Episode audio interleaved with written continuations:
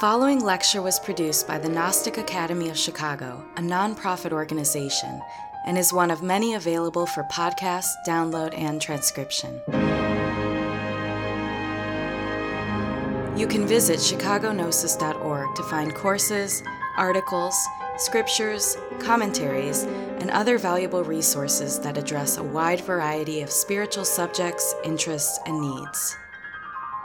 Through the generous support of listeners like you, the Gnostic Academy of Chicago has produced online courses, lectures, and articles freely available worldwide. If you have benefited from this knowledge, help humanity through making a tax deductible donation at chicagognosis.org. If you are interested in attending the Gnostic Academy of Chicago in person, you may view our online class schedule and freely register at meetup.com slash chicagognosis. The Chicagoland Gnostic Academy provides humanity with the necessary means for transforming suffering and acquiring personal knowledge of the divine. With this purpose in mind, we now begin the lecture.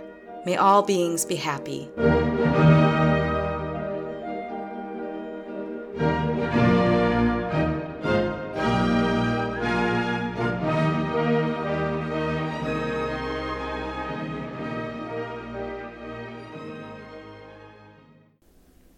The three ways the mystic, the Gnostic, and the yogi. This is a continuation of a lecture we gave previously on the nature of uh, what we denominated as four paths. We talked about fakirism, we talked about monasticism, yoga, and the Gnostic path, Gnosticism.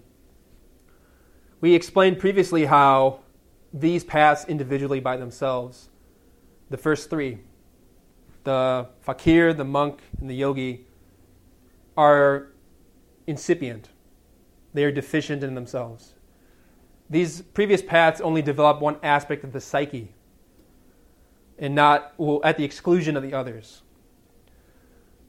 The fakir only develops willpower over the body to dominate instinct by lying on a bed of nails, sleeping in the, in the storm, to the, sleeping under the weather, and trying to dominate the physical body, thinking that it is a way to God.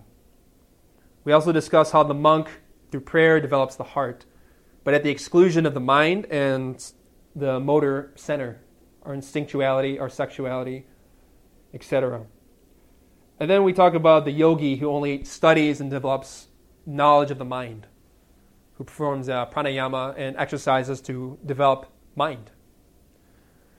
So we discussed how those paths by themselves are inefficient and that we need to follow a synthetic teaching, a synthetic path, which is the Gnostic path.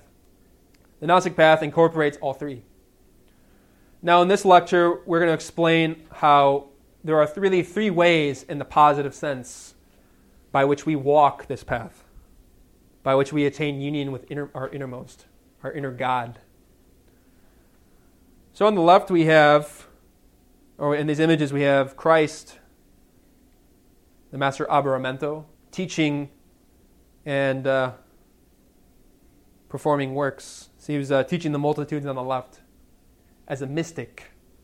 In the middle, we have Jesus as the Gnostic, who is uh, assisting Mary Magdalene. We have on the right uh, Master Jesus the Christ. He's being tempted by Shaitan, the demon, the, his mind in the wilderness. So, this lecture really is, uh, we're going to explain how the path of mysticism, Gnosticism, and yoga are an integral science.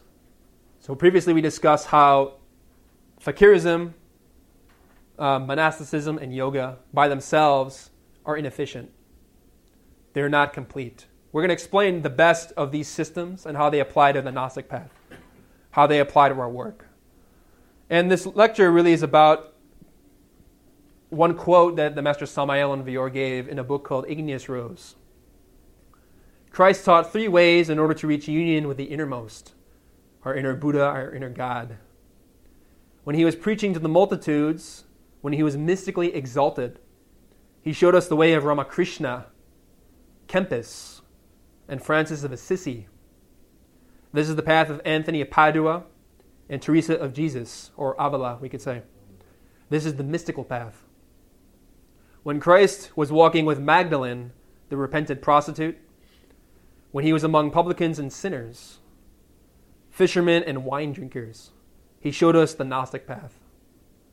When he retired to the solitude of the desert for 40 days and 40 nights, he then taught the way of Oriental yoga. The seven rays of cosmic evolution are synthesized in these three ways that the Nazarene showed. So, uh, to elaborate, we have this image of the human being in this graphic with the symbol of the Holy Eight, which is the circuitry of energies and the inner the makeup of our inner constitution. This explains these three paths in synthesis and how they really are one. So we explain how the path of yoga develops the intellect. We have the path of the monk, which develops the heart, mysticism. And then we have the sexual brain, which is, uh, or the sexual center, which is Gnostic in, in its totality.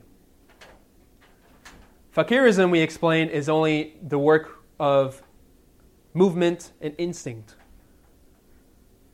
Now, we talk about in uh, esotericism how we have three brains, three centers intellect, emotion, and motor instinctive sexuality.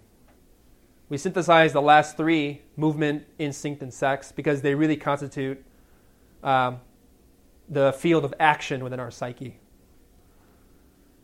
So the path of the fakir only develops instinct to dominate the sensations of the body, whereas the Gnostic is very different and works to control instinct, motion, in conjunction with sexual energy. So, in relation to the three brains, the three paths we are explaining in synthesis, the path of yoga, the path of the yogi develops the mind, which we need, we need in our work. We need also to develop mysticism, following the path of the monk, in harmony with the other centers. We also need to develop uh, the sexual center, the sexual brain, through the Gnostic path. Can, can an individual accomplish that without the belief of God? Yes, because we don't believe in anything, we seek to know. So to think something is true or to think something is not true, that's intellectual or emotional. But to really know something with certainty is to have gnosis. Therefore, there's certain things that I might believe in, but there are many things that I know for fact from my experience by working with these three paths. Do you think there's a benefit if you do have true belief in God? Blessed are those who believe, yet who do not see. For they're in their belief they will work, like Master Jesus taught. And by following the three paths of yoga, mysticism, and Gnosticism, then we come to know God directly. And we're going to elaborate on this in relation to the mystical path. But in order to explain this lecture, we need to understand the three brains. Because uh, as we see in this image, we have three centers, and that usually in the field of psychological self observation, in the beginning it's very difficult to ascertain from where thoughts come or where emotions emerge, how do sensations arise. These three aspects of ourselves constitute one unity as symbolized by the Holy Eight. So this symbol is a symbol of the infinite, meaning that God is within us, is infinite. In order to understand God, we need to know how our three brains function and how to develop them positively. So it's like a channel. You're trying to fine tune that channel. Yes, and that channel is no, is developed precisely by working with mind, with emotion, or heart, and with sexuality, or the yoga, the mystic, and the Gnostic paths. So in this image, we have Christ who is mystically exalted. And it's important to note that um, when we talk about mysticism, what the term actually means. The word mysticism comes from mystery or mysterion in Greek, which originates the root, from the root word myein, which means to close one's eyes, meaning to close one's physical eyes to the exterior world to really become reflective.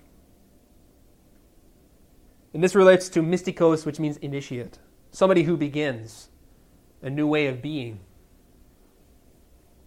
Because if we don't know how to close our first our physical eyes to the exterior world, and then if we don't learn how to close the illusory eyes of our perception to illusion, then we cannot know God. For as it states in The Voice of the Silence by uh, scripture translated by Blavatsky, before the soul can see, the harmony within must be attained, and fleshly eyes be rendered blind to all illusion. And we talk many times about this term, mystikos, mystery, mysterion, uh, mysticism. Because genuine mysticism is uh, beginning, is establishing a new way of being in this moment. So, as Samael Aun Weor states, initiation is life itself, lived intensely with rectitude and with love. So, if we're not paying attention and we're not being intense in our efforts to self observe, it means that we're asleep. It means that we need to continue to remember our being, to observe our three brains, and to learn to receive the impressions of life in a new way. That's what it means to close one's eyes to illusion. Doesn't mean that we ignore things. It means that we cease to perceive life as we previously perceived it. And that occurs here and now, meaning that we forget the past, we don't think about the future. We close our eyes to all illusion and we really just focus on this moment because we need to be the child of this moment. So I'd like to quote for you some of the teachers mentioned in that quote I mentioned. The first is, is Ramakrishna, where he explains the path of mysticism and uh, the nature of belief in, uh, implicitly. He was a great yogi, a great master highly venerable, a great initiate who practiced sexual magic with his wife. He gave a very profound doctrine that we're going to cite here. And uh, we're going to quote, in relation to the mystical path, some of those teachers that Samael Aun Weor mentioned. So, in relation to the mystical path, we, we need to really develop the heart. Because most of us are dead emotionally, where it's very difficult to feel a genuine inspiration in our in our psyche towards God, to overcome those uh, negative influences in our mind. This is why we began the, the lecture with that prayer, the Pater Noster, in Latin, in order to invoke that energy in the heart. Because if any of us need anything more, most of all, it's to develop the heart, which is why we begin with the mystical path. Because if the heart is pure, then we will know God. If it is impure, we will not know God and we will suffer. This is why uh, Prophet Muhammad taught in the Hadith, the Muslim oral tradition, there is a polish for everything that removes rust. And there is also a polish for the heart, and that is dhikr, the remembrance of God. So he taught Muhammad that the path of jihad is the monasticism of the, of the Muslim. So uh, jihad is the war against our animal desires. It is the struggle against our mind, which we're going to explain in the path of yoga. And so, uh, Muhammad was explaining how the path of the monk is the path of striving, because mujahida means striving.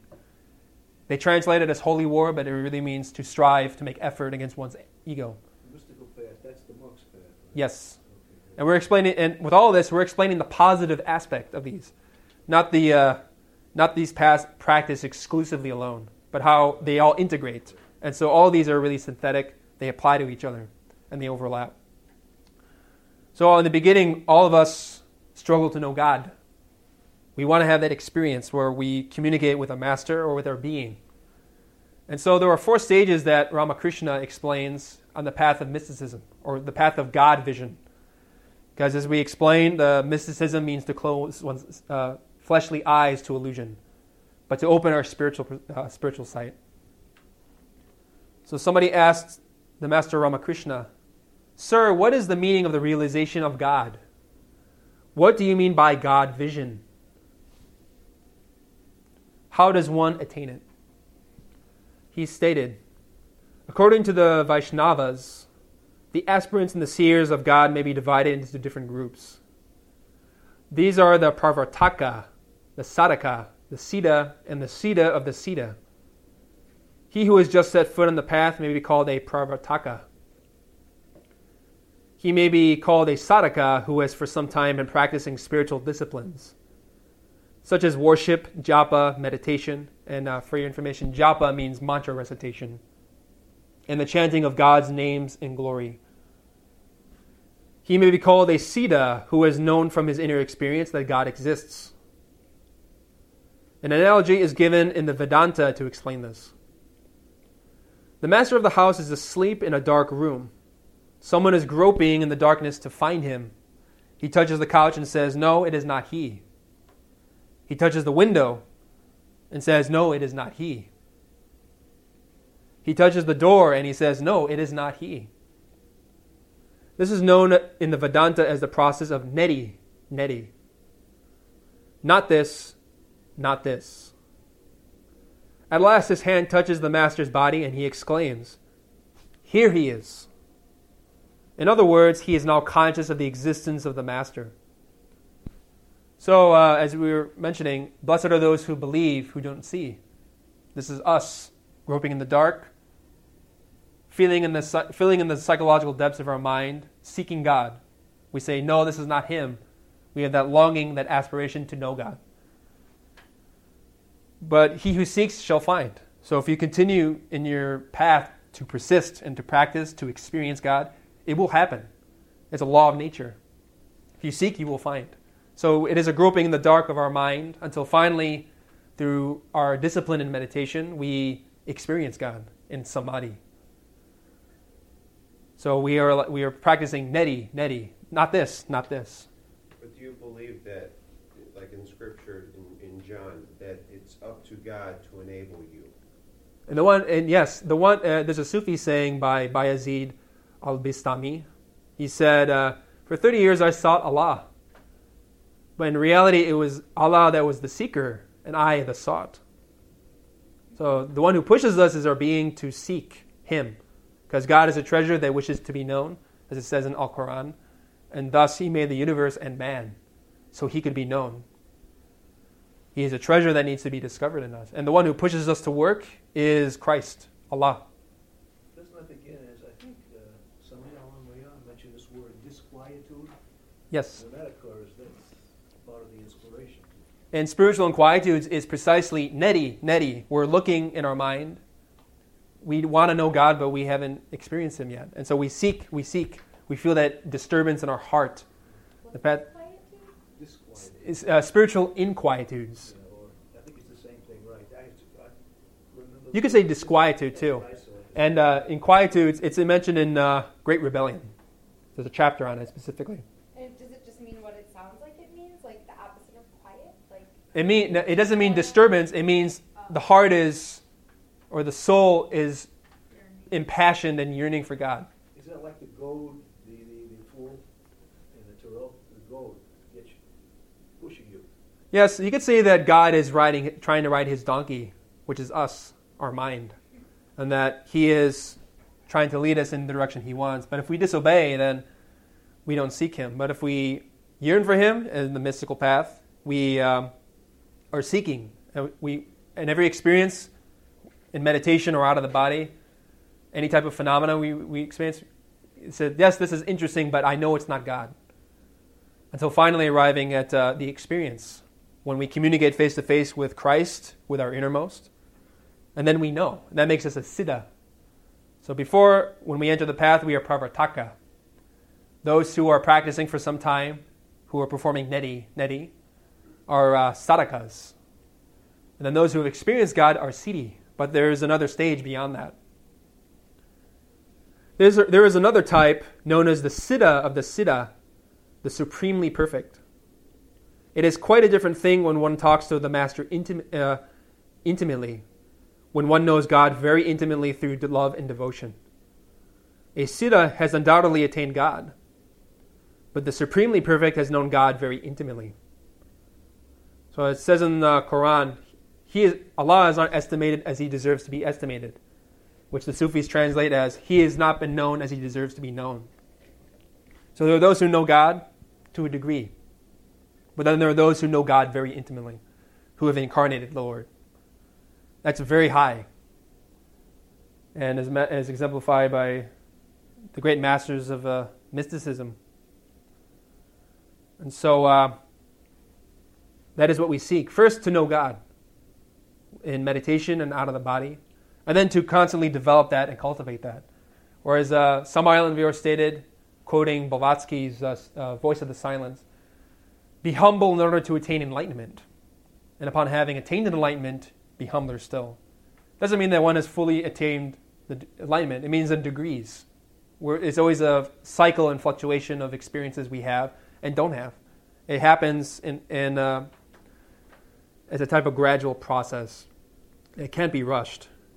It happens like the unfolding of a rose. And when the rose exudes its beauty, it's because the disciple has been cultivating that for many years. The way that we cultivate this mystical path is in the next graphic. So we're going to quote Thomas A. Kempis, great monk, great mystic, who uh, actually was Samael Aun Weor in a past incarnation, as he stated in uh, his books. So when Samael Aun Weor was incarnated at, uh, as this monk, he was really developing under the, the, the ray of monasticism, the spiritual influence of the Christian church. So we have this image of Christ exalted mystically and teaching the multitudes. So he taught, uh, I'm going to quote for you from his book, uh, The Imitation of Christ, which is a powerful work, especially for developing the heart, emo- uh, spiritual emotion, conscious devotion to God. It is very divine. So, uh, this comes from four things which bring great peace. My child, this is Christ speaking to the Bodhisattva, I will teach you now the way of peace and true liberty. Seek, child, to do the will of others rather than your own. Always choose to have less rather than more. Look always for the last place and seek to be beneath all others. Always wish and pray that the will of God be fully carried out in you. Behold, such will enter into the realm of peace and rest. So our ego does not want to do any of that. When uh, we seek to do the will of others, rather than our own, the mind struggles, contradicts, argues, debates, justifies. If we remember these, these axiom, or this axiom when we are in relation to, an, to another person, trying to resolve a conflict, then we will have peace. Instead of doing our will, we do the will of others, even if it hurts our pride.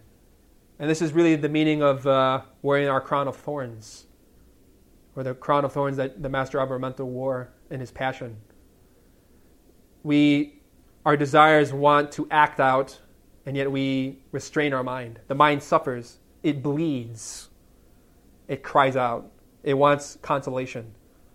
But out of love and compassion, as exemplified by Jesus, we have to uh, bless those who curse us, who cause us pain, egotistically we have peace when we cease to try to do our own will, but the will of others. But to achieve that, isn't it of great importance to open your heart first? Because if you attack, if you try to go in that route immediately, is, isn't it forcing it against everything? We have to begin where we're at, meaning never try to take on any type of difficulty that is beyond one's capacity.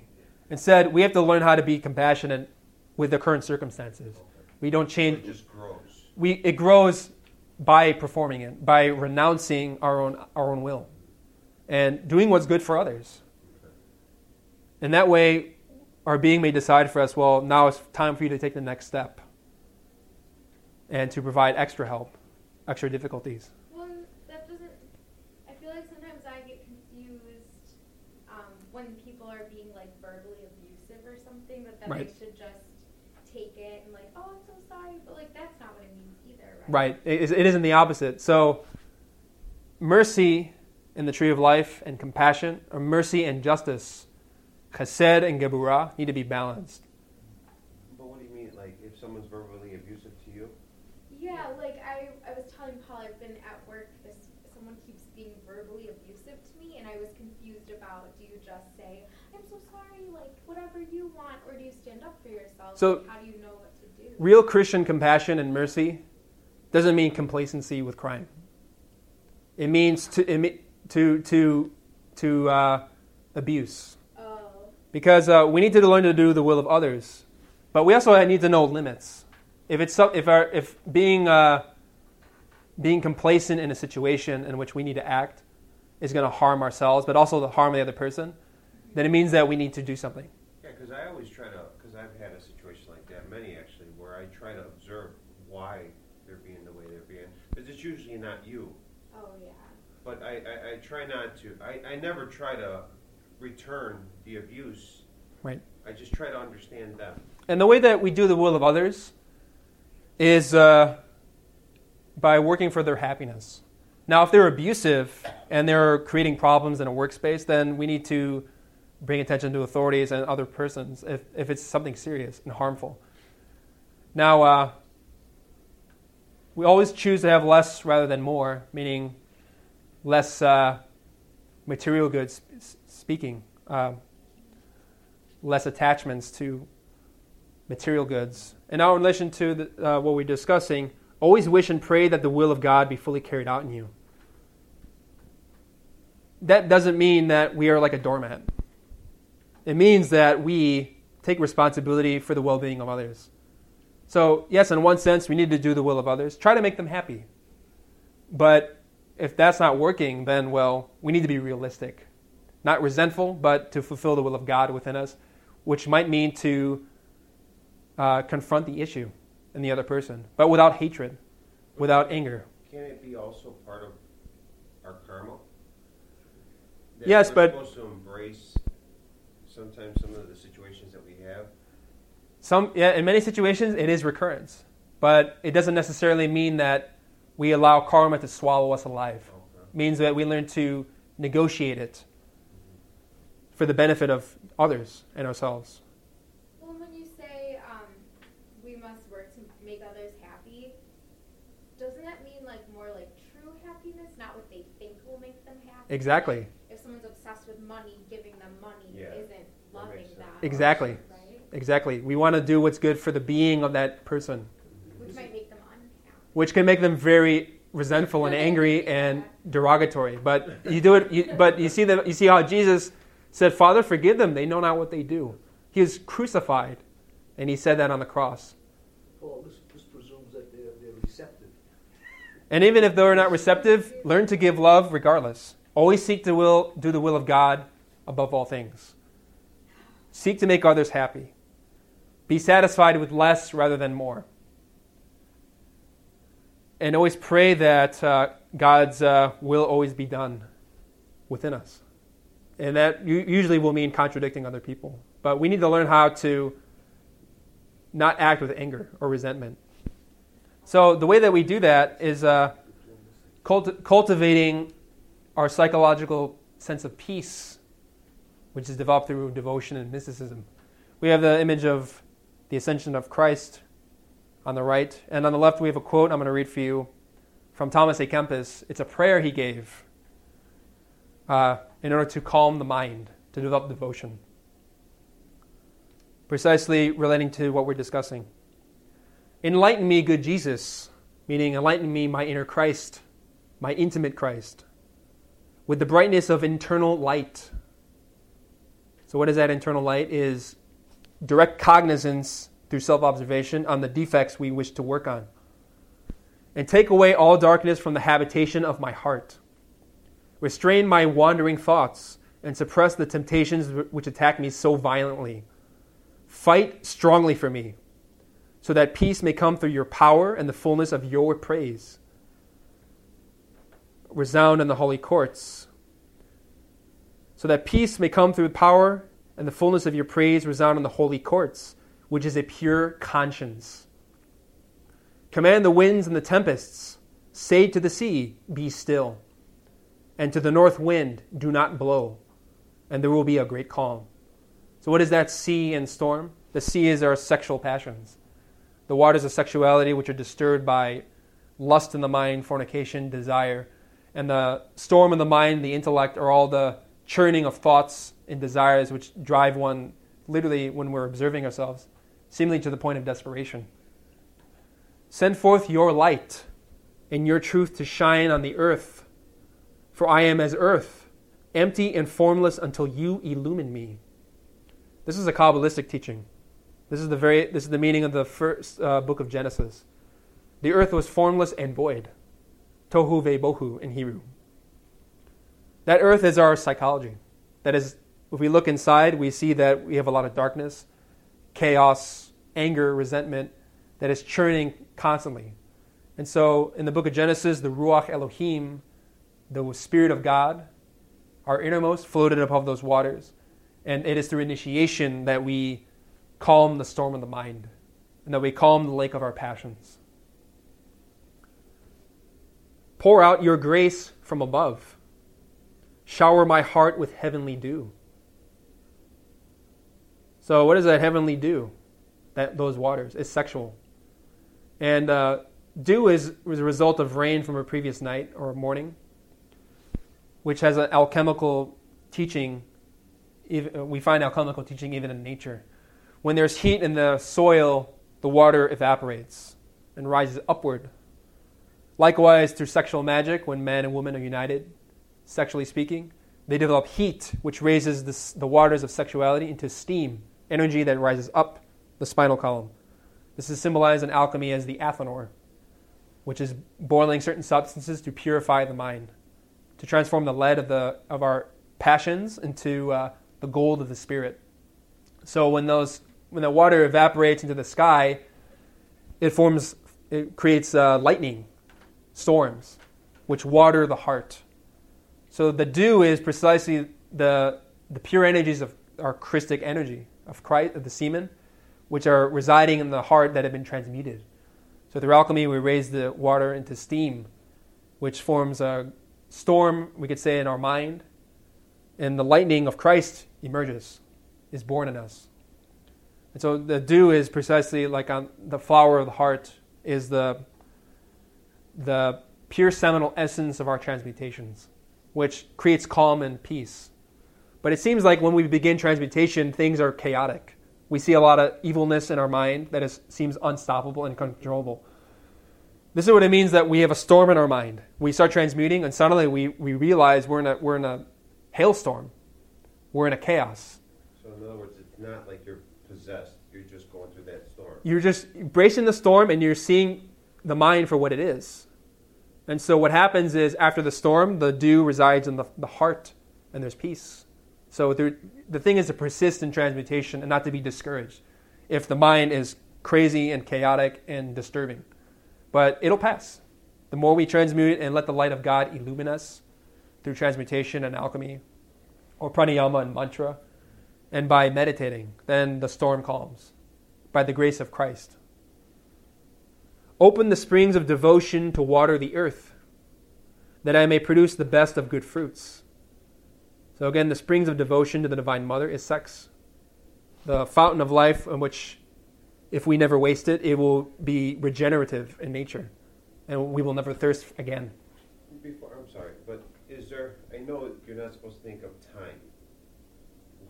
What is the time? Is there such a thing as a time difference of going through that storm? It's a process. Time is, we could say, illusory, but we also say practically that it's a process. We say sometimes it takes years to develop real discipline. But that discipline starts every day in this moment. so we don't need to think that, well, with time we're going to change. It means we have to work now. But we have to also be practical and understand that it's a process. Nature does not take leaps. The rose grows gradually from the compost heap of our sins and to rise up into something pure. So, these good fruits that are watered through devotion are precisely the virtues of the soul. So, uh, flower, uh, the, we say the sexual organs of a plant is the fruit. That's the consummation of its regenerative and, uh, and uh, alchemical process in its growth. So, water open the springs of devotion through transmutation to water the earth, our physical body, that it can be regenerated, and that the virtues of the soul may flourish as good fruits. Lift up my heart pressed down by the weight of sins, and direct all my desires to heavenly things, that having tasted the sweetness of supernal happiness, I may find no pleasure in thinking earthly things. Snatch me up and deliver me from all the passing comfort of creatures, for no created thing can fully quiet and satisfy my desires, or my longing to know God, he says. Join me to yourself in an inseparable bond of love because you alone can satisfy him who loves you. And without you, all things are worthless. So, what is that ultimate devotion for God? It's when a man and, and woman are united sexually. That is where the couple can show genuine love to God by not fornicating, by not reaching the orgasm, by not being, behaving in sex as a beast. Because, as Rumi taught us, the Jalaluddin Muhammad Rumi, great Sufi master, that uh, that uh, those who, uh, the way that God will be with us, the way that we have sex is the way that God will be with us. If we have sex like animals, God will be, us, be with us as the avenger, as justice, to punish us for our crimes, for indulging in negative behaviors and causing harm to others. But if we are in sex as a pure being, trying to develop chastity and sexual moral purity, God will be with us as mercy. So we have the two pillars of the tree of life mercy and justice. If we want to follow God, we go to the right in sexuality, meaning we go towards the right pillar, trying to follow transmutation. The left pillar represents can represent the energies going down. Because if we behave as animals in sex, then those energies go down to klipoth, to hell. And that is how God will be with us that is how we have sex. So Rumi is affirming what Thomas A. Kempis or Samael Aun Weor taught. Now, the way that we uh, help to curtail the negative uh, aspects of our mind, of our psychology, we have to learn how to pray for others and learn and learn forgiveness, to not take accounts towards other people to not justify our behavior, but to really become selfless. So it begins, mysticism really begins with transmutation, developing the, the heart. And uh, we cultivate this compassion for others with our transmutatory, transmutatory work by developing compassion for others. Or we say bodhicitta, which is in Sanskrit knowledge of the empty nature of all phenomena, how things are impermanent, and also compassion and love for others. So we have in this image Thomas A. Kempis, and we included his famous prayer. Excuse me. From uh, his teaching. You see that he has a skull at his knees, meaning all the garbage of the intellect is dead, it is in the grave. And he is, you notice in this image, he's praying up to the heavens, almost up towards his own uh, middle brow, which is where we have the atom of the Father, the spiritual uh, atomic intelligence, Atom Nous. And so it is through death of our own desires that we really develop true love for humanity, and we cease to be interested in our own welfare alone. So mysticism is founded on this. The way that we develop ourselves is by helping others, by learning to work for the benefit of all beings, we in turn benefit ourselves. This is a reciprocal law of nature. But the problem is, as soon as we want to do something that is selfless, the mind reacts, fights. What will help calm that storm is developing that willpower.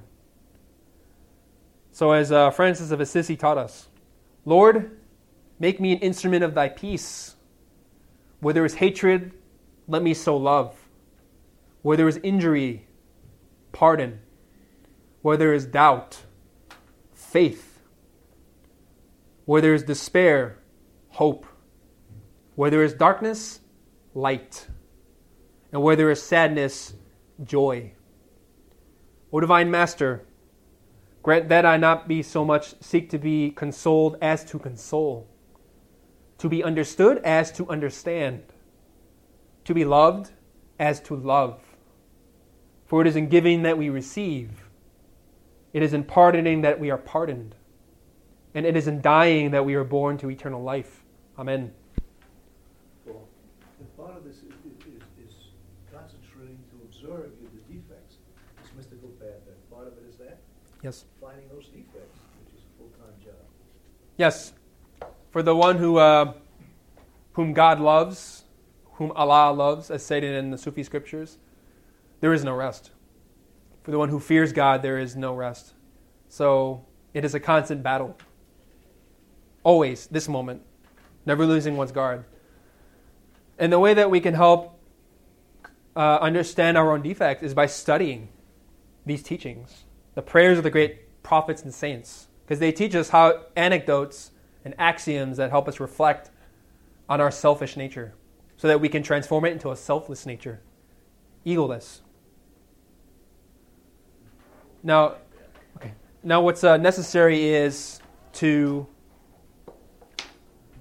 in order to develop mysticism, we need to develop the Gnostic path within, which, as we mentioned, is precisely work with sexual energy. But there's much more involved to it, which we're going to elaborate. In this image, we have the resurrected Jesus before Mary Magdalene. And the Gnostic path precisely works with the sexual brain, the sexual center. Um, I'm going to read for you this quote from Samael Aun Weor, who explains the meaning of the archetype or symbol of Mary Magdalene. This is from the Pistis Sophia Unveiled. And Jesus the compassionate answered and said unto Mary, Magdalene, Mary, thou blessed one, whom I will perfect in all mysteries of those of the height. Discourse and openness, thou whose heart is raised to the kingdom of heaven more than all thy brethren. So, uh, Mary Magdalene is the repented sinner. Kundry, Gundugia, the indispensable woman for the great work. In Wagner's drama, Parsifal totally transforms the tempter Kundry after she submits to him. A man needs a Mary Magdalene in order to work in the ninth sphere, Yesod, and in order to obtain the resurrection, meaning complete death of ego, and to be fully united in Binah, the Holy Spirit. What is magnificent is to be saved, and to save Kundry, Magdalene. Tempter Gundrigia, Magdalene, Kundry, you will be perfected in all mysteries of those of the height more than all thy brethren. For as it states later in this text, in the cathedral of the soul, there is more happiness for one who repent, for one repented sinner than for a thousand righteous ones who do not need repentance. So Mary Magdalene was a prostitute, as the story goes. So what does Magdalene represent? The word mag in Indo-European language means priest, magician, Mage, a mage. So a priest, a real magician, is one who works in alchemy, who is transforming the prostitute of the body into something holy. So as we discussed about the the Sabbath, Bet is the house of the body. The fire of Christ is Shin. Together you spell Shabbat. To keep the Sabbath holy is to make one's body holy. Meaning we don't orgasm. We don't waste our forces. And we purify this body that we have. Mary Magdalene also represents the soul. Because all of us are prostitutes deep down in our psyche. And that we have all sinned against the Holy Ghost. The white swan mentioned in Parsifal, in Parsifal by Wagner that was wounded to death by an arrow. Now, um, the way that uh, we practice alchemy determines purity. And uh, from the great sinners, the ones of great repentance are born. There's more joy for a, a great demon to repent than there's one who's never committed so much evil. It doesn't justify their action, but it just it, it shows the mercy of God. That if we repent, if we, as uh, psychologically speaking, as prostitutes, as Mary Magdalenes, we repent, we will be more exalted in heaven than all the angels who've never been to such depths as we have. Yeah, relating that, uh, of course, on a much lower level, they say uh, victory is so sweet, much sweeter after defeat. Yes. So all of us have committed sins against the Holy Ghost, have committed fornication. And so, as Samael Aun Weor states, Mary Magdalene gleams and will gleam terribly divine. So, the way that we gleam is to work as a mag, magician, a mage, a priest with our, sec- with our partner. That's ultimately how we will be redeemed. got a question. Um, I've run into individuals who are extremely strong in their faith, you know, and most of them are Christian, and some believe, and, and I, there's no reason for me to doubt them. They have abilities of healing their own children because there's no doubt their faith is extremely strong, but they don't, they don't know, and they don't practice. You know, what I truly believe is, is the perfect matrimony. How is it possible for them to achieve some, some of these things? Grace of God, mercy, and also karma. So, the, in certain temples, uh, it's well documented that uh, the devotion of the congregation has been able to produce uh, supernatural phenomena, like statues moving, gaining life, bleeding sculptures, things of that nature. They don't necessarily know this science, but they have a, a love of God which is sincere. But their love would be even more powerful. Well, if they're so close to God, why isn't something directing? Even if I were to go out, which I don't, because I could see it would create a tur- it would create turmoil in the relationship. Why can't they just believe it? Because I did it to one individual, and I was I was everything out of my mouth was blasphemy. So, so uh, the thing is, they are at a certain level, at a certain uh, understanding. And some of them we are taught that we need to learn how to respect the, the will of others. So in this case, we have, in your case, you'd have to learn to do the will of the other person, meaning to not challenge their faith. Yes. And that's really the most respectful thing to their God, because they're at a certain level, a certain understanding, but not as high as you are, because you've been giving a deeper teaching. So the thing is, uh, you cannot, as a, in Buddhism, it's it states, uh, one should not give the greater dharma to one of lesser dharma, because they're, uh, as we're going to explain, they're, uh, if you try to put new wine in old wineskins, the, the skin will break, which is we're going to elaborate upon. So in this image, we have uh, Christ amongst publicans and sinners, which constitutes the Gnostic path, in which uh, he elaborates a very profound teaching about the righteous and the sinners. And it came to pass, as Jesus sat at meat in the house, behold, many publicans and sinners came and sat down with him and his disciples. And when the Pharisees saw it, they said unto his disciples, Why eateth your master with publicans and sinners? But when Jesus heard that, he said unto them, They that be whole need not a physician, but they that are sick. But go ye and learn what that meaneth. I will have mercy and not sacrifice. For I am not come to call the righteous, but the sinners to repentance.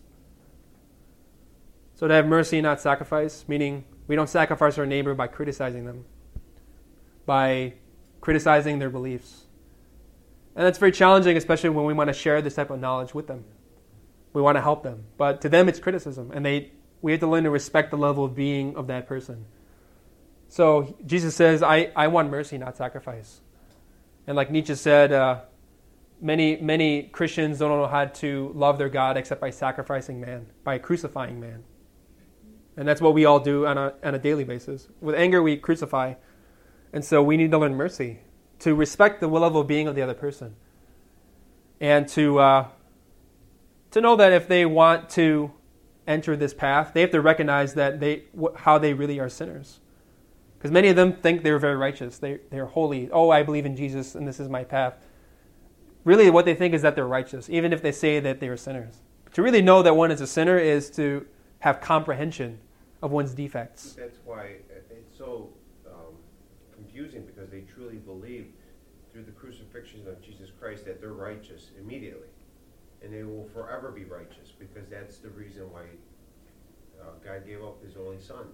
And they read things literally. They don't understand that Christ is an energy that needs to be incarnated within the soul. So many, I've seen them even go to help folks, some of the people who already lived, they say, well, I've seen, I had it, I believe in it, you must believe, you must, that, they don't, they don't, there's no practices. far as meditation, they're not, but I believe, I have to faith. Which is why James in the in the in scriptures said, "Faith without works is dead." So if they don't work in meditation, they don't have anything. So we have to learn to respect their level of being. You can because they can get very recalcitrant, believe me. And uh, When- You know, when they get that in their brain, you you better get back off.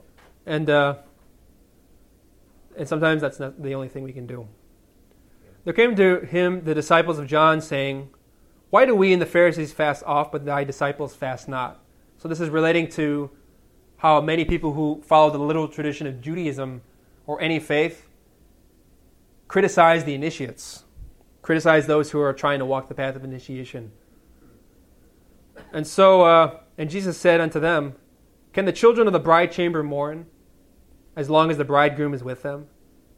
But the days will come when the bridegroom shall be taken from them, and then shall they fast.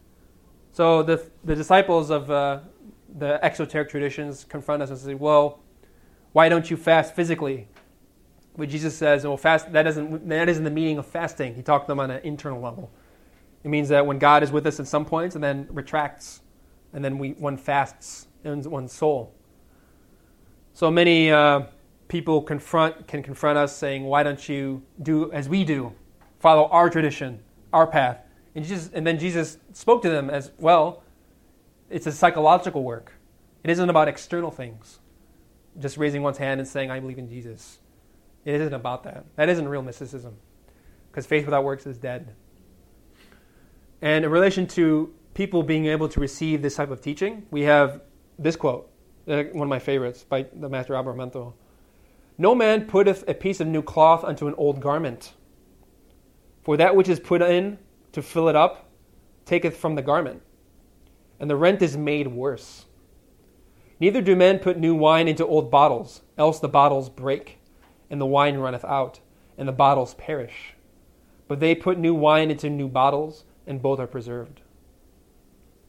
So, the wine of gnosis, the wine of trans- tr- alchemy, the wine of transmutation, this, this science and teaching. You cannot put this wine into a mind that is really degenerated and is attached to its own beliefs. People who say, "No, my I I, I want your wine, but let me pour it in my my preconceptions, my my filthy bag of theories."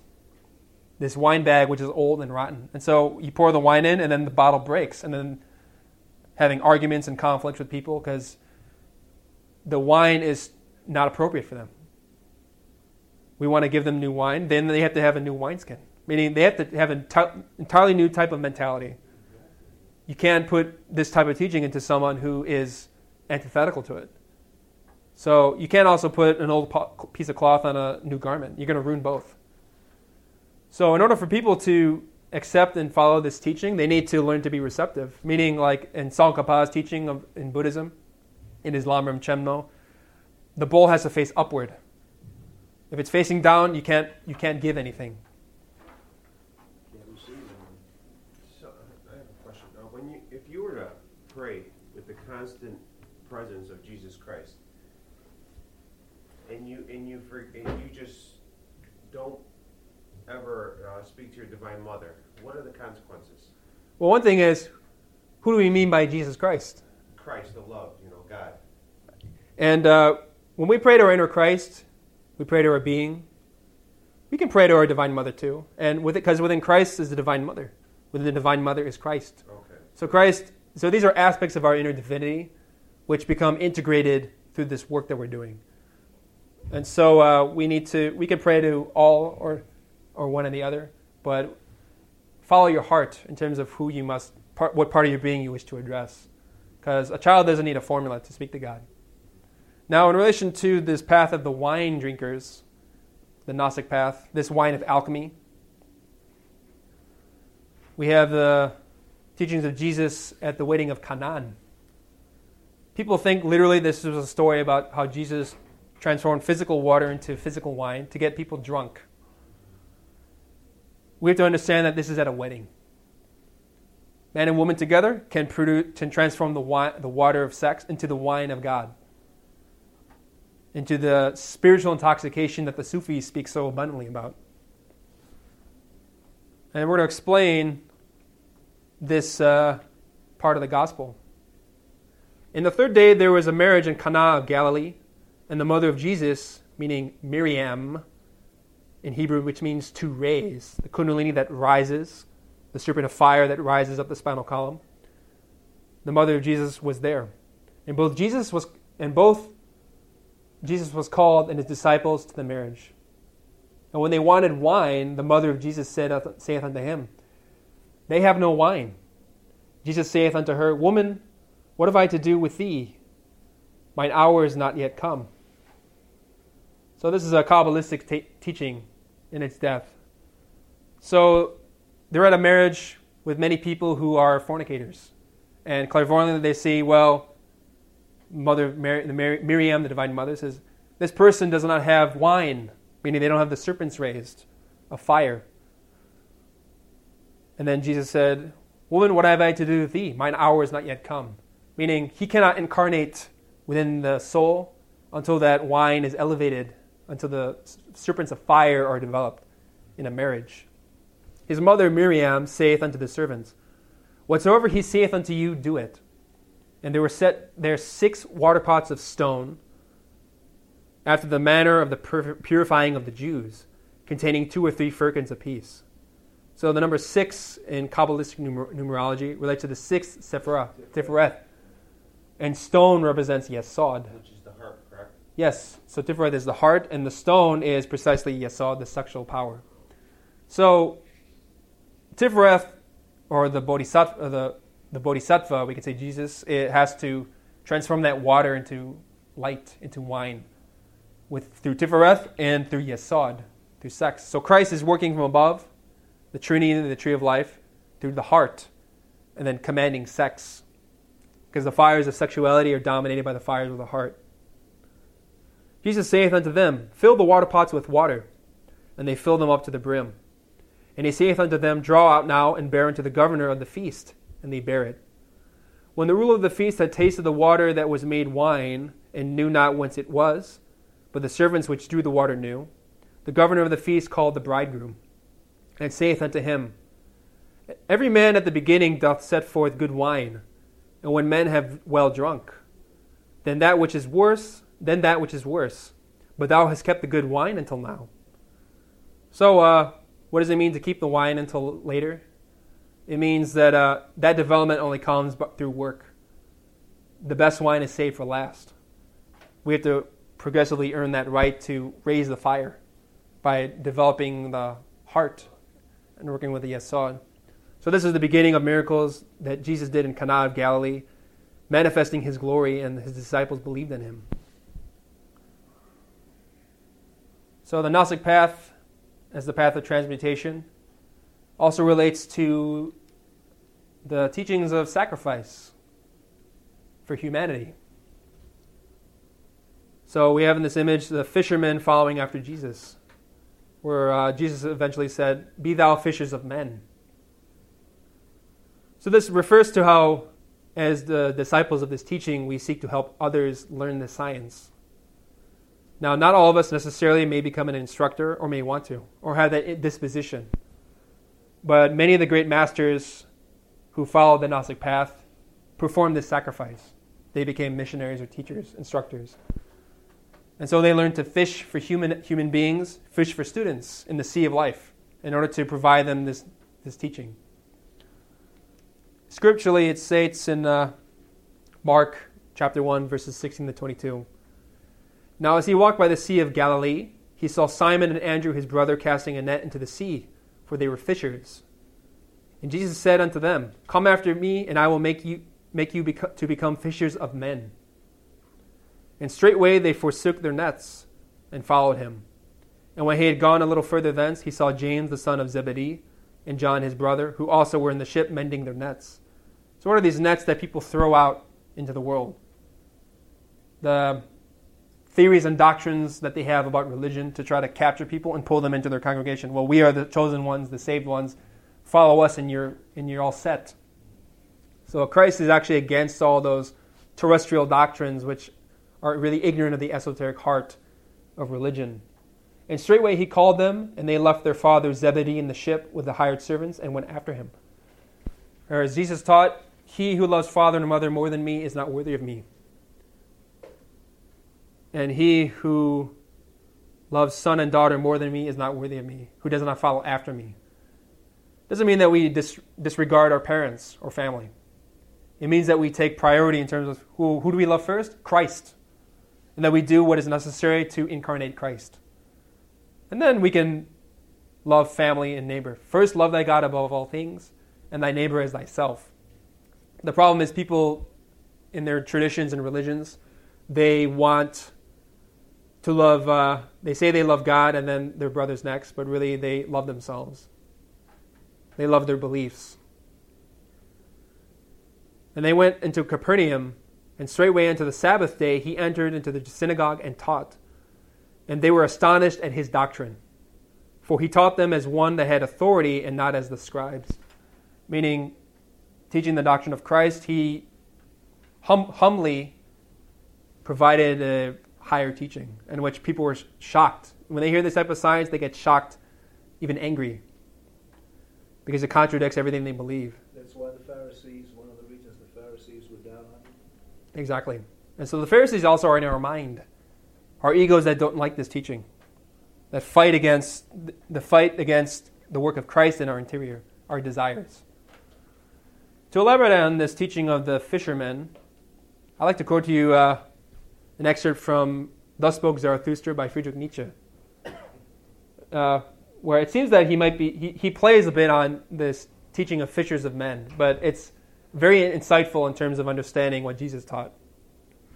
So I have in this image uh, the mountains upon which Nietzsche composed his book. So he says, Why sacrifice? I squander what is given to me. I, a squanderer with a thousand hands, how could I call that sacrificing, meaning giving knowledge to others? So we talk about sacrifice for humanity, which Nietzsche was familiar with. And he doesn't call it, the fact that he's teaching, he was teaching his disciples, he says, Well, I don't call this sacrifice that I'm giving so much. And he says, like a, a squanderer I am with a thousand hands, meaning I give what I receive internally in the internal worlds and I give to my disciples, is what Nietzsche is saying.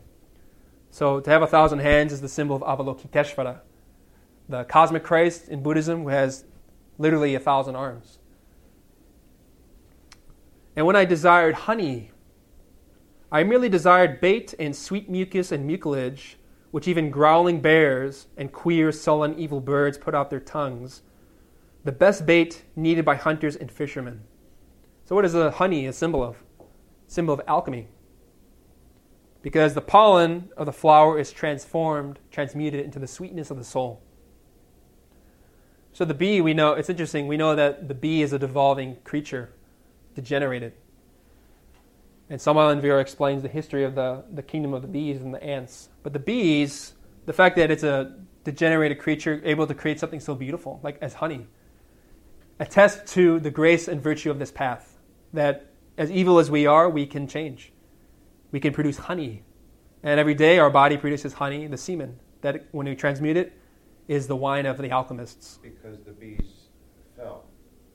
The, the, yeah, we say that the, the race the race of hu- humanity that devolved into bees, they uh, they fornicated and they produced a very degenerated society.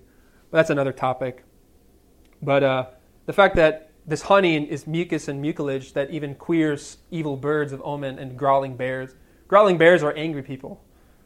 People who get angry that you contradict them. But when they see how sweet the honey is, they can't resist. Mm-hmm. Their soul can't resist. So their ego is fighting against you. Well, this is how the way it is. And people get mad at you for trying to teach them this. And also evil, queer, sullen, evil birds, meaning black magicians, even they can change. Give them honey. This is the real path. And then if they renounce their old ways, then even they will pull out their tongues. Give me more. For if the world is like a dark jungle and as a garden of delight for all wild hunters, it strikes me even more and so I prefer to think of it as an abysmal, rich sea. A sea full of colorful cr- fish and crabs, which even gods might covet. For that, for their sakes, they would wish to become fishermen and net throwers and net throwers. So rich is the world in queer things, great and small. Especially the human world, the human sea.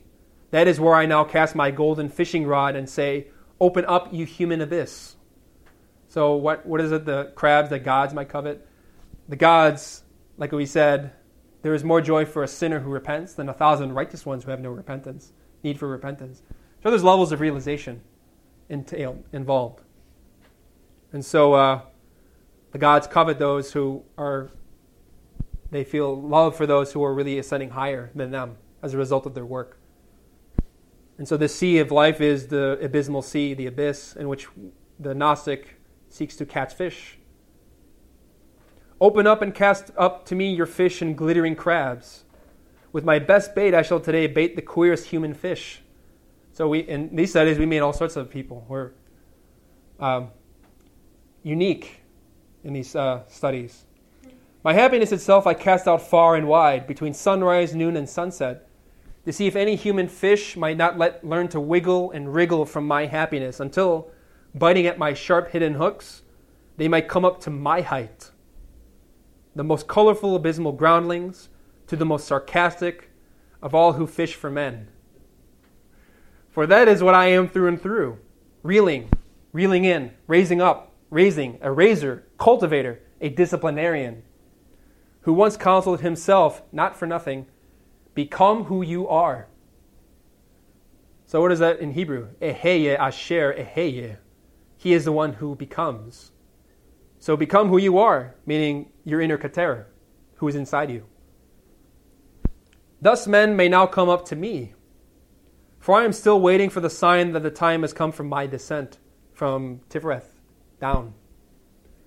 I still do not myself go under as I must do under the eyes of men.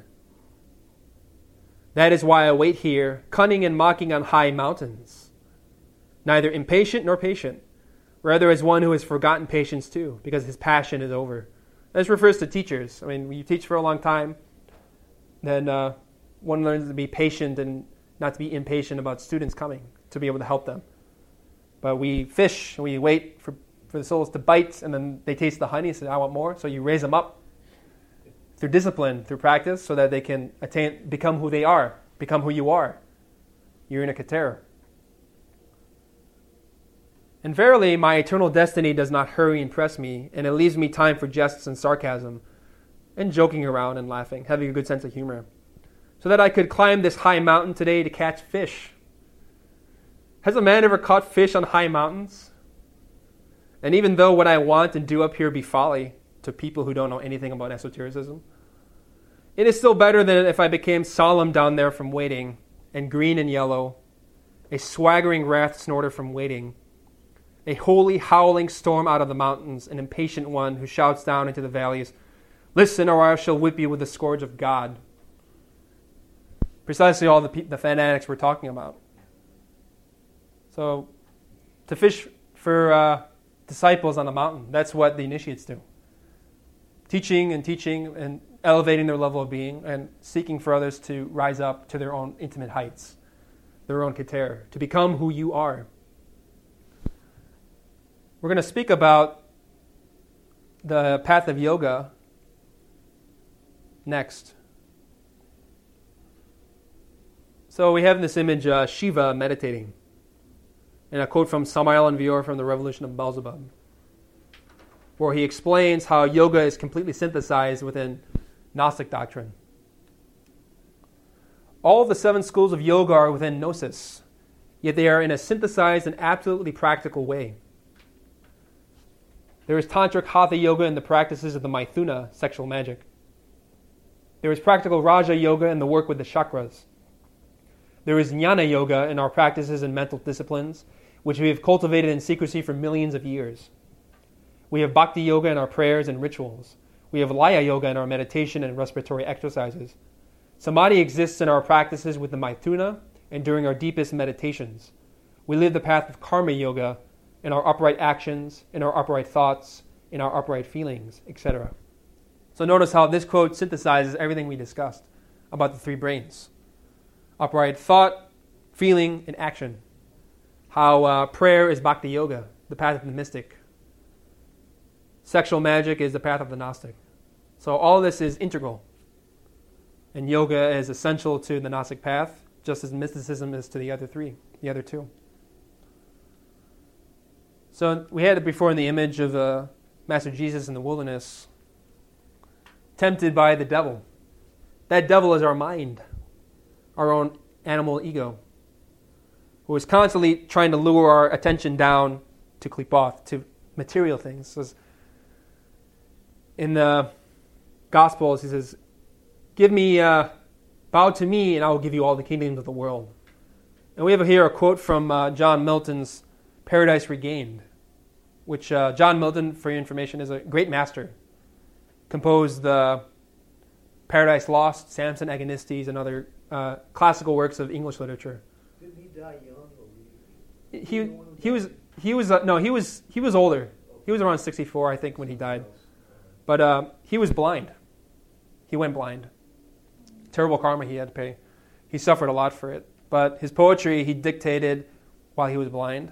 His great masterpieces near the end of his life, in which we are fortunate to have this literature. So in this image, we have uh, Christ confronted by the devil, and how Christ always points upward, like the pentagram always facing up towards heaven. And uh, this is uh, the quote I'm going to read for you is when Satan is tempting him with all the kingdoms of the world, and how he will give him power in Malkut and hell if he follows him. But this is what Jesus says through John Milton. Extol not riches, then, the toil of fools, the wise man's cumbrance, if not snare, more apt to slacken virtue and abate her edge than prompt her to do aught may merit praise. What if with aversion, aversion I reject riches and realms, yet not for that a crown, golden in show, is but a wreath of thorns, brings dangers, troubles, cares, and sleepless nights to him that wears the real di- regal diadem, when on his shoulders each man's burden lies. For herein stands the office of a king, his honor, virtue, merit, and chief praise. That for the public all this weight he bears, yet he who reigns within himself and rules passions, desires, and fears is more king, which every wise and virtuous man attains, and who attains not, ill aspires to rule cities of men or headstrong multitudes, subject himself to anarchy within, or lawless passions in which he serves, but to guide nations in the way of truth by saving doctrine, and from error lead to know, and knowing worship God aright, meaning to really teach them this science that we're practicing, so that they can know God, not to rule physical kingdoms, is yet more kingly this attracts the soul, like the honey, the mucilage that Nietzsche mentions. Governs the inner man, the nobler part, that other over the body only reigns, and oft by force, which to a generous mind so reigning can be no sincere delight. And that might be e- easier for me because I studied a lot of English. but if, you, if I suggest study Milton, he's a great master. His literature is profound. He gives a very divine teaching. In this image, this graphic, we have Jesus meditating, following the path of yoga, with the symbol of Aum above his head, which is the mantra of uh, Chesed, the eternal. So, yoga really is constituted or jnana yoga, we're going to explain in terms of meditation, is practiced in this way. This quote comes from Igneous Rose by Samael Aun Weor. Excuse me. Oriental wisdom practices meditation in the following order asana, posture of the body. Two, pratyahara, thinking in nothing. Three, dharana, concentration on only one thing. Four, dhyana, profound meditation. Five, samadhi, ecstasy. It is necessary to place the body in the most comfortable position, asana. So with yoga, we don't need to perform the full lotus or half lotus if that's discomforting for our body. We can sit like Maitreya in Buddhism, who's the only Buddha figure in uh, Mahayana Buddhism that sits in a chair, Western style. Whatever posture is comfortable for us to practice. Just, just what you're saying now regarding, again, as regarding, said he, he, he described all these different poses. He said those are good for people, for the most part, in the eastern areas. Right. He, but he said the, the position that's most comfortable for you. Right.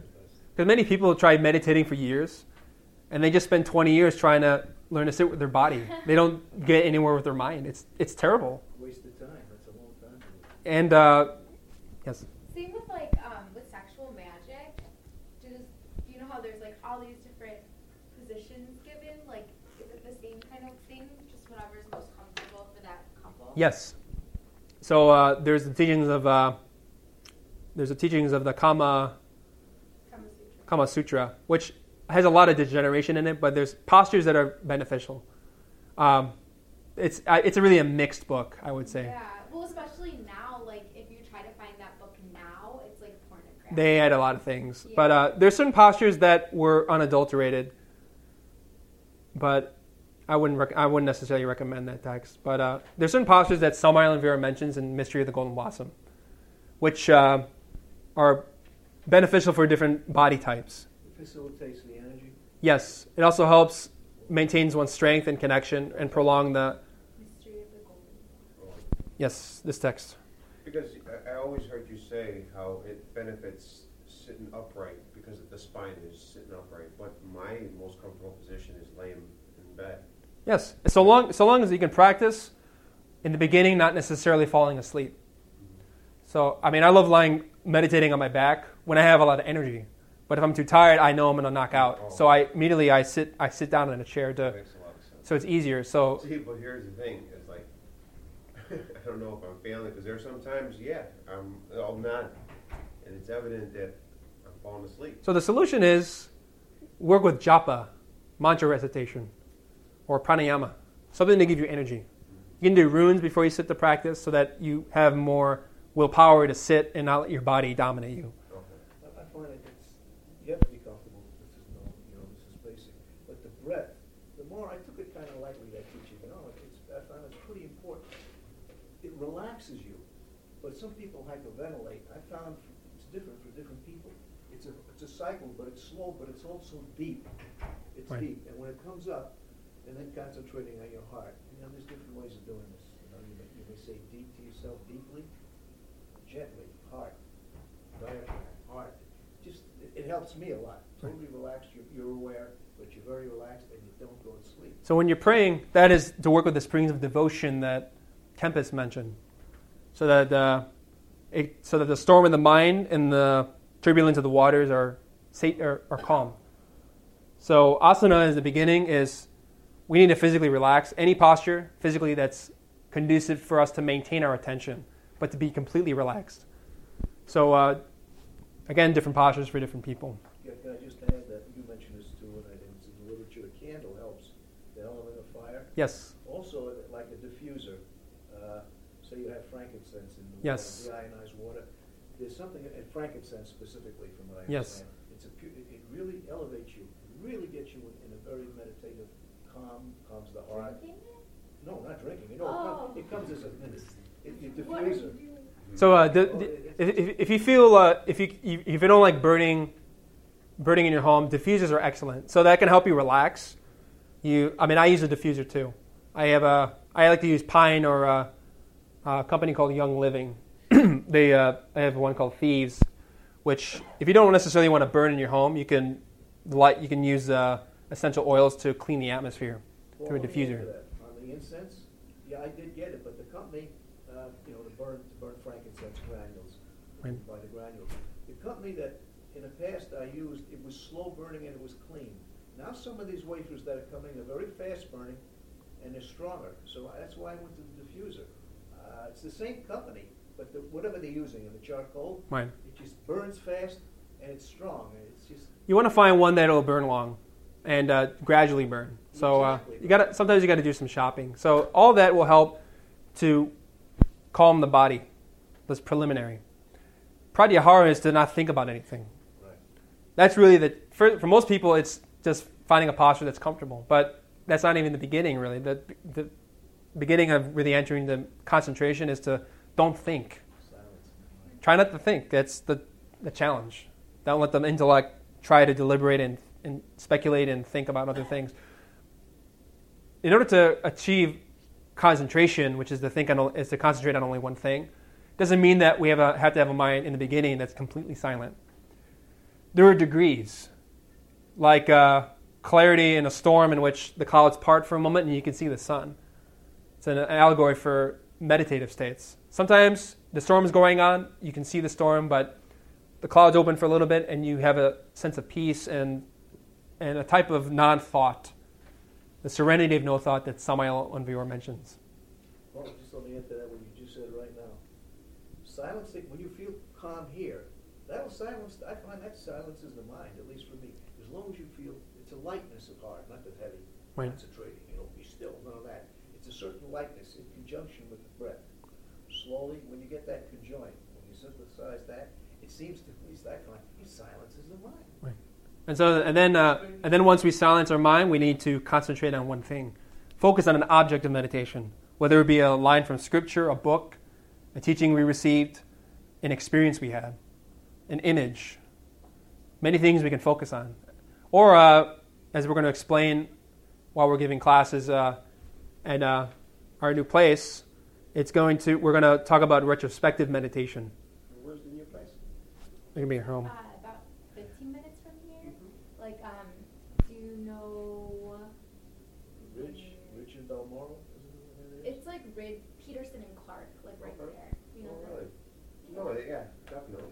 And uh, you know, we're going to talk about retrospective meditation to to meditate on our day, to focus on the egos we wish to comprehend and to annihilate. So we're going to practice that diligently when we meet. So to focus on one, there's many things we can concentrate on in our practice. Dhyana is meditation when we actually reflect on the content of the object of, of concentration we wish to understand. Meditation is when we receive new information, new insight. Samadhi is when we are fully conscious and we unite with God. Samadhi is also comprehension. It's a spark of understanding, like a lightning bolt. That suddenly in meditation we see, we understand something in a way we never understood before, and the mind just is shocked, silent. It's a spark. And, uh, and then afterward, usually what happens is the thunderclouds come and say, No, I don't understand what happened. No, no, that was just your mind, that was just your ego. But you knew you experienced something objective. So that's samadhi, a minor degree. So there's many levels, as, as many and variant as the dimensions of the tree of life of the Kabbalah. So that's in the physical, and that's also in the spiritual realms. Yes, Okay. samadhi can happen any moment if we're really diligent in paying attention. For as uh, Al Junaid said in uh, Sufi doctrine, um, all of duty, he who does not establish all of duty in vigilance in relationship to his connection with God shall not attain to unveiling and witnessing. So, to establish all of duty is to meditate, to re- respect and venerate the, tr- the tradition in which we're practicing, so that we can um, cultivate the exercises that we wish to work with. And then to establish vigilance in our relationship to us and our being. Then we uh, can attain unveiling, where the mind, the illusions of the mind are torn, and we witness God. So to get that lightning of that, that sharp uh, shock that you're talking about, it's through meditation. Yes, Okay. that's how we. That's how we develop that. Because that's the only way I can leave my body. I have to have that lightning. And you got to relax, Yeah. relax, and develop comprehension of the body and your mental states. The mental states are more Can important. during the day too? That Yes. shock? Like just when you're walking down the street and Yeah. you th- and maybe you're daydreaming and suddenly i mean i've had this instant where i sometimes i'm my mind's i'm paying attention but my mind is wandering and i'm losing my focus and suddenly i get a shock like wake up from my being and just out of nowhere i'm just doing something completely trivial and then getting shocked and it reminds me of a saying by Mansur al Hallaj, He's a Muslim Christ. He said, um, when God loves his, his disciple, he will use even his stray thoughts to bring him back to attention. So he will address your thoughts like, you were just thinking about this and forgetting me. Like, I'm sorry. I'm sorry that I disobeyed. And then keep, keep working. So in the daytime, that's, that's a type of samadhi, like a, a, a comprehension, which is very alarming and provides awareness. It's a clear perception. So it is necessary to place the body in the most comfortable position, asana. It is indispensable to blank the mind before concentrating, pratyahara. It is urgent to know how to fix the mind on only one object, dharana. Then we profoundly reflect on the content of the object itself, dhyana. Thus, through this way, we reach ecstasy, samadhi. All of these esoteric disciplines of the mind must saturate our daily life. So, like I mentioned to you, you can be walking on the street. Your meditation should be when you're walking down the street. Everywhere we go, we need to be meditating, remembering God, so that insight comes spontaneously. What are those steps again? You say relax, silence the mind? Yes, asana is posture. Okay. Pratyahara is no thought. Dharana is concentration on one thing. Dhyana is meditation, when we reflect on the object of our concentration. Samadhi is ecstasy, comprehension. So to conclude, there's a, the end of the quote from the book I mentioned at the beginning, from Igne- uh, the book Igneous Rose. Explains how the three paths, the mystic, the, the yogi, and the Gnostic, help to develop our own spiritual idiosyncrasy, known as the seven uh, cosmic rays. So this is what Samael Aun Weor mentioned in the beginning, which I'm going to reiterate. The seven rays of cosmic evolution are synthesized in these three ways the mystical, the Gnostic, and the yogic paths that the Nazarene showed. So there are seven mighty rays. I'm, now I'm stepping aside from ways and talking about the rays. In this image, we have uh, the lamb with seven horns and seven eyes, mentioned in the book of Revelation, which symbolizes the energy of Christ that manifests in seven primary fashions, seven primary ways. Every time a new God emerges from the Absolute, a new spirit unfolding down the tree of life, that monad or spirit, that being, uh, expresses or enters into one of seven rays. These are influences or idiosyncrasies in God, in Christ. So there's seven. Just as we know that there are seven main planets in alchemy, seven primary virtues, seven vices, which relate to the, this, uh, these uh, influences. So we have, uh, I can make it bigger. I have a quote from Samael Aun Weor. He explains in his book, The Seven Words Each master belongs to a certain ray, for there are seven rays of cosmic evolution. And I'm going to quote for you also the, the archangels that govern those rays. So each of us, our being, belongs to one of the seven rays I'm going to mention. The lunar ray, Gabriel, or Gabriel. The Mercurian ray, Raphael. The Venusian ray, Uriel. The solar ray, Michael. The Martian ray, Samael. The Jupiterian ray, Zachariel. And the Saturnian ray, Orifiel.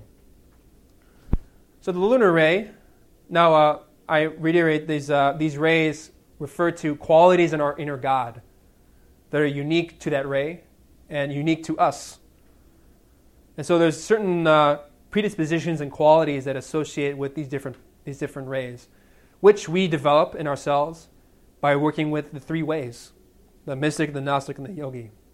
So, as Samael mentions, the, our own ray or spiritual influence is developed particular to us by how we practice mysticism, transmutation, Gnosticism, and uh, meditation, yoga. So the lunar ray pertains to Gabriel, relating to the moon, uh, relating to preconception, uh, conception, fertility, growth, the tides, lunar influences, maternity, birth, growth. Those refer to the angels of the lunar ray, which are governed by Gabriel. Yesod, too, right? And Yesod relates to Gabriel.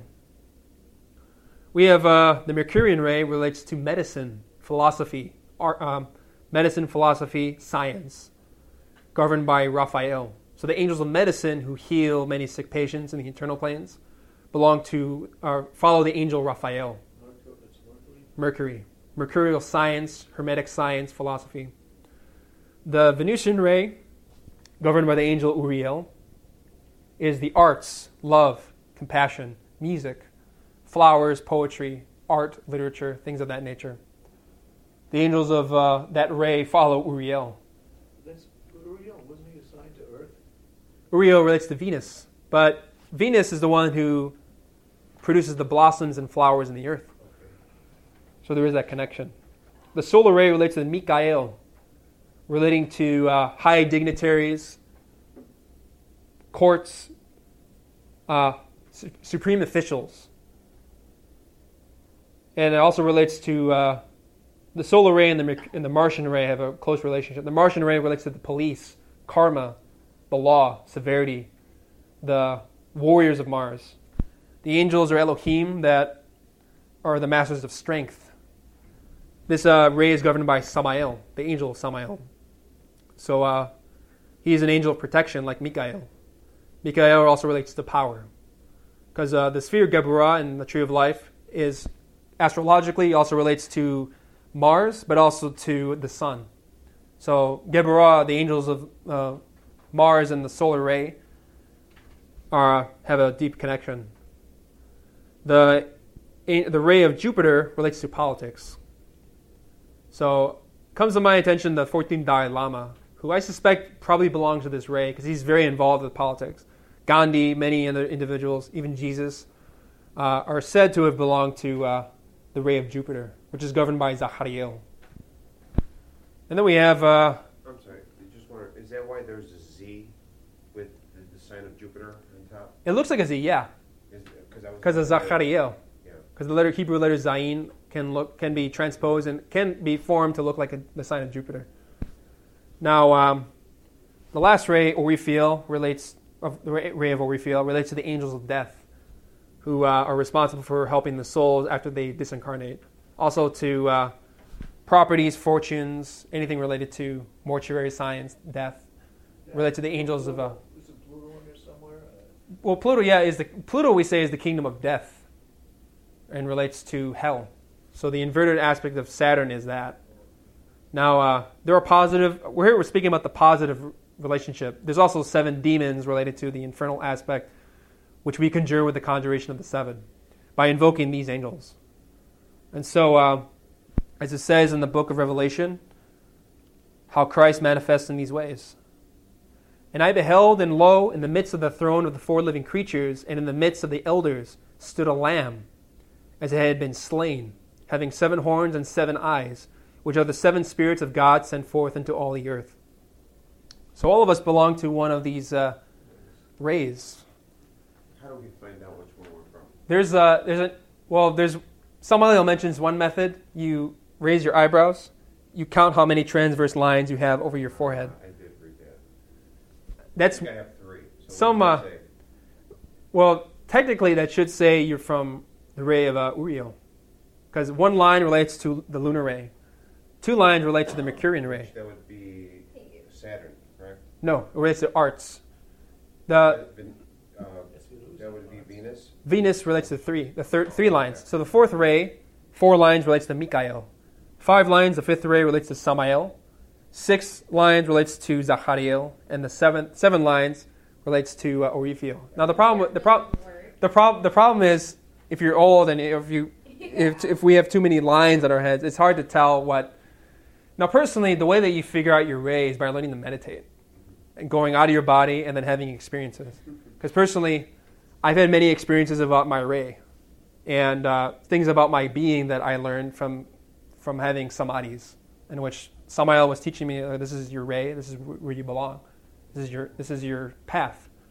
And the way that I accomplish it, not that I'm special, but you know, I, I just by practicing, by practicing you, and by being consistent, by practicing yoga, developing mysticism, and uh, following the Gnostic path, is how you're going to find the the secret of your ray, and how your what is the idiosyncrasy of your being.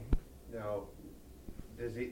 Can you start working with how the planets are being aligned, and you know how astro- uh, astrology is work? Can is can you work with that in some ways?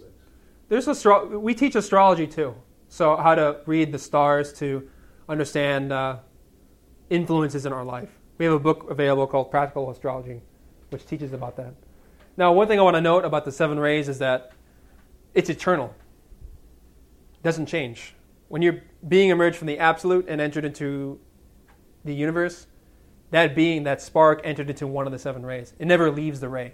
There's some people. after life after life. Same ray. So even if we've had many different personalities if, under different zodiac signs, even though we've uh, developed in certain ways in different lifetimes, different cultures, our ray is eternal. It never changes. So you take it with you all the way to the absolute and beyond. So uh, some people, there's some theosophists who are saying that a person can change their ray. That's impossible. Is there a teaching within Gnosticism about always being, if you're a male, you're always a male? No, there's always a one is not always not one is not always a male and one is not always a female. Okay, so, Steiner's- Because if you're observing your mind, you'll find that you have many feminine egos yes. and male egos. So, yeah, I mean, I've observed that in myself. Like, where did this come from? I'm not a, I'm not a woman, but meditating on that, you can see that there's connections to past lives. So Yeah. is there a belief in a soulmate? Yes, and we say in Kabbalah, our soulmate is Geburah. So whatever your soulmate is, are you opposites no matter what lifetime you're in?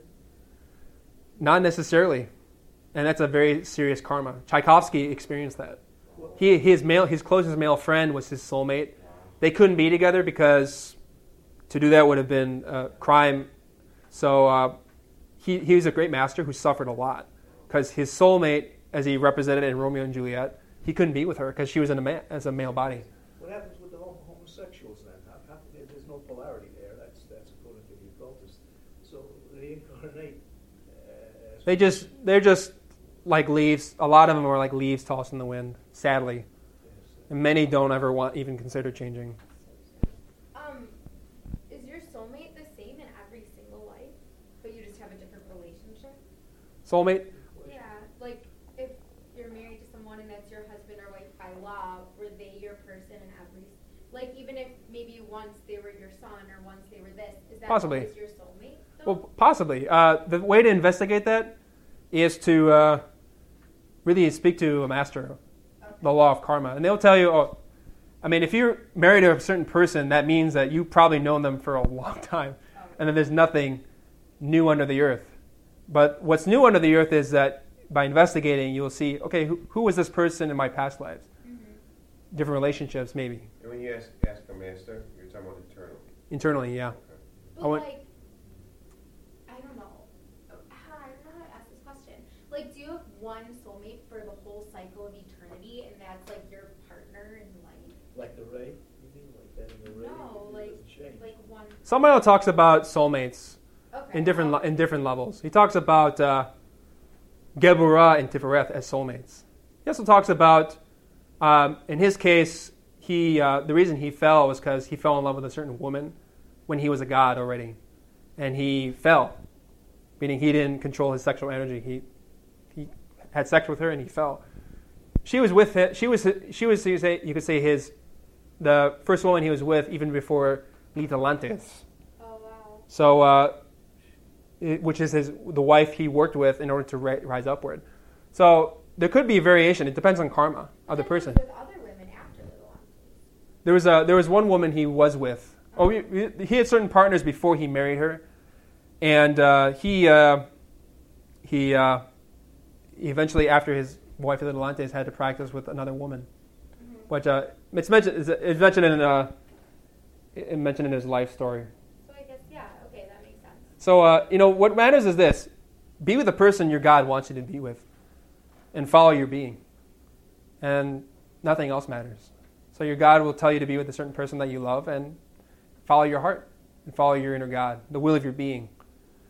And uh, sometimes, uh, you know, karma is very painful, and many people get into relationships and they break up, even if they're in a Gnostic relationship. And it can be very heartbreaking, but the thing is to follow the will of your God.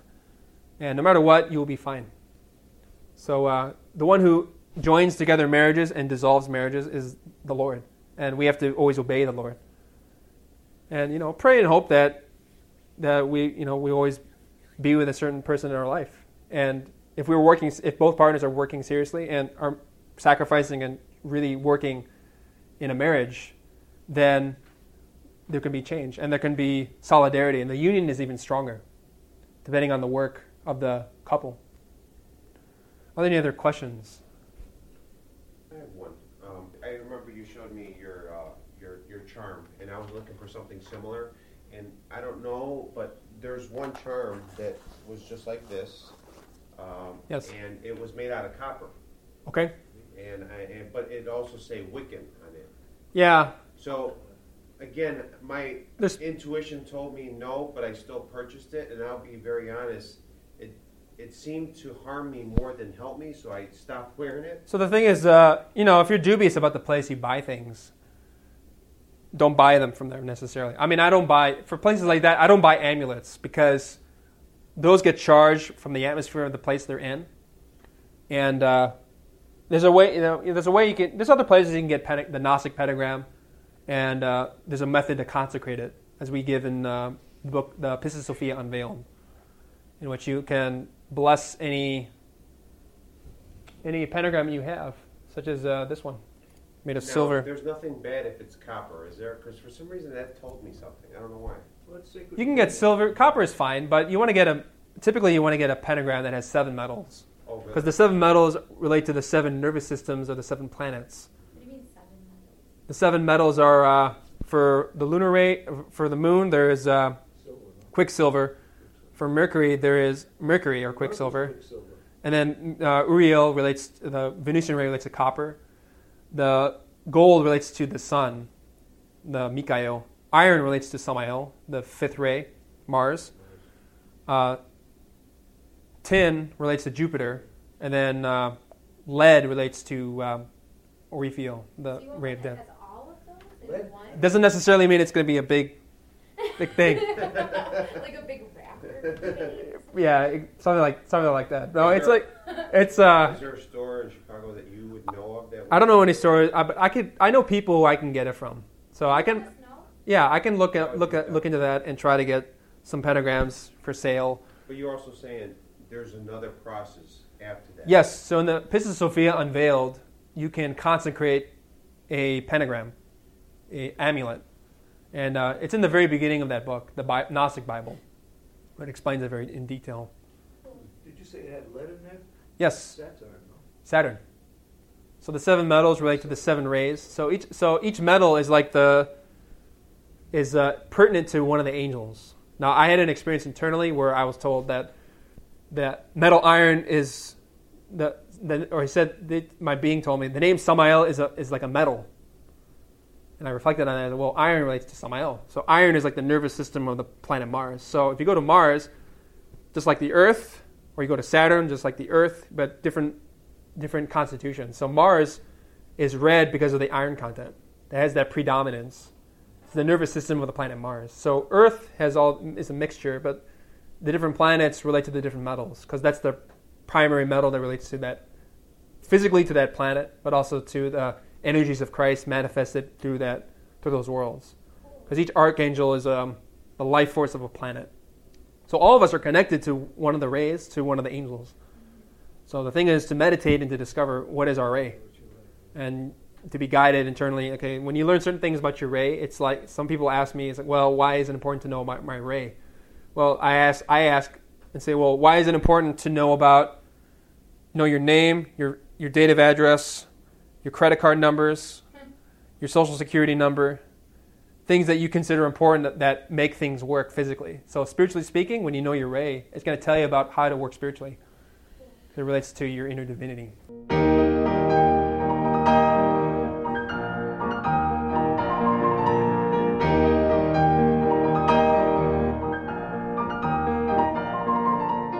To learn more about the knowledge covered in this lecture, we invite you to study the books available through Glorian Publishing or GnosticTeachings.org. You can also view free online courses, lectures, transcriptions, and articles available at chicagognosis.org. All of this is made possible by the support of listeners like you. Have you benefited from this knowledge? Help others by making a tax-deductible donation at chicagognosis.org. We thank you for listening. We hope that these lectures aid you in developing your complete and divine potential. May all beings be happy. May all beings be joyful. May all beings be in peace.